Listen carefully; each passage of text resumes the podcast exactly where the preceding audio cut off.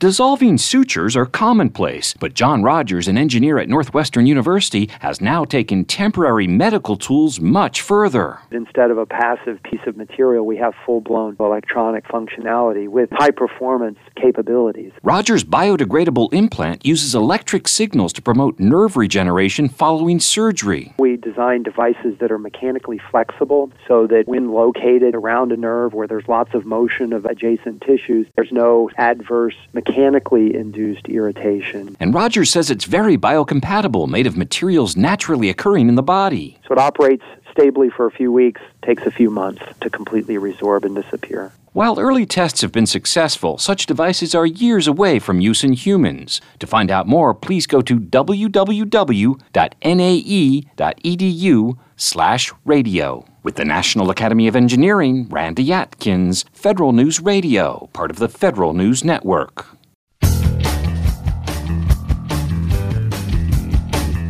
Welcome back to the Federal Drive with Tom Temin, Federal News Radio, part of the Federal News Network. Contractors have been working for years to have the Defense Department cut back on the use of lowest price, technically acceptable bid evaluation criteria. So called LPTA have been the subject of clauses in the last three defense authorization bills. Yet the government has yet to draft the rule to comply with the 2019 law. Here with an update, procurement attorney Joseph Petrillo of Petrillo and Powell. And what is the exact status of this, anyhow, now, Joe? Well, this has been going on now for several years, as you've mentioned. Um, in, in the National Defense Authorization Act for fiscal 2017, Congress mandated that the you know DoD policy be to avoid using LPTA in, circumstances where the DoD would benefit from a cost technical trade-off.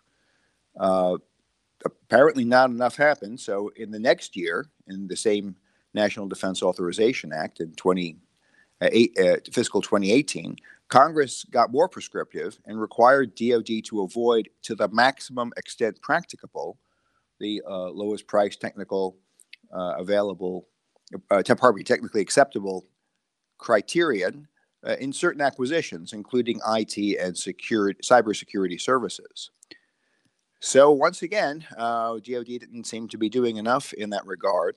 And last year, as we discussed back in August, in the 2019 National Defense Authorization Act, uh, Congress set out a six factor test that would have to be met. They expanded the policy to apply to all government agencies, not just DoD, and they mandated that the FAR would have to be modified to include that requirement 120 days after enactment of the bill. And where do we stand now on that? Well, as of last Friday, the FAR Council was still figuring out who would draft the proposed rule uh, that they were, were, required to have issued in final form last year. Uh, with regard to the 2017 and 2018 National Defense Authorization Acts, DoD has issued a proposed rule, but not a final rule. And the uh, rep- the next step in that process is that the report um, on public comments is due uh, to the folks who write the regulations on May 1. So that's still in process. And when you say they can't figure out who is going to write the regulation, do they mean Bill or Sally, or do they mean which agency? Uh, the latter. Uh, the Defense Department's offered to do it, and the Civilian Agency Acquisition Council uh, now has to either say, yes, go ahead, or no, we want to be involved too. So we'll see what happens. But either way, they're way late on the congressional mandate. Uh, absolutely. And so, is do you get the sense that industry is kind of pushing them to say, "Come on, write this already"? Well, there's an interesting development in that regard, and that that is that a company called Inserso Corporation uh, saw LPTA in a solicitation uh, issued by the Air Force for IT and cybersecurity services at several Air Force bases. Uh, so they you know, raised questions with the agency during the uh, Q&A period and said, look, Congress is saying not to do this. Uh, why are you going ahead and using LPTA in this type of uh, an acquisition? Uh, the Air Force blew them off and said, well, we haven't issued the regulations yet, and these things aren't effective until we do, so, um, you know, we're going forward. Uh, Inserso went another step, took another step though. They went to the Government Accountability Office and filed a bid protest. Uh, and they pointed to one particular section of these regulations that they said was in effect, even though it hadn't been implemented. And that is, I believe it was the uh, fiscal 2018 bill, where DoD was required not to use LPTA to the maximum practicable extent in certain types of acquisitions, and um, including this type. Uh, the Air Force, uh, once confronted with this argument, uh, changed course. And they said, well, okay, uh, we will change the solicitation to provide for a cost technical trade off. And GAO dismissed the protest as moot. Um, we ordinarily wouldn't even know about this happening, but uh, the lawyer for Inserso, Richard Rector of DLA Piper, uh, posted uh, the protest documents on the PubK Law website. And so we've got some insight into the fact that the uh, Air Force changed course in response to this bid protest.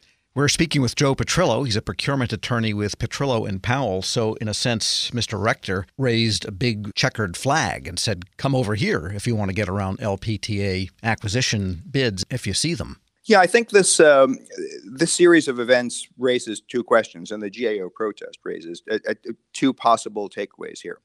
One is it looks like the Air Force, you know, may be making a policy change here in which it's going to start stop using LPTA procurements, even though the regulations, or stop using them in certain circumstances, even though the regulations haven't been finalized. And that's interesting.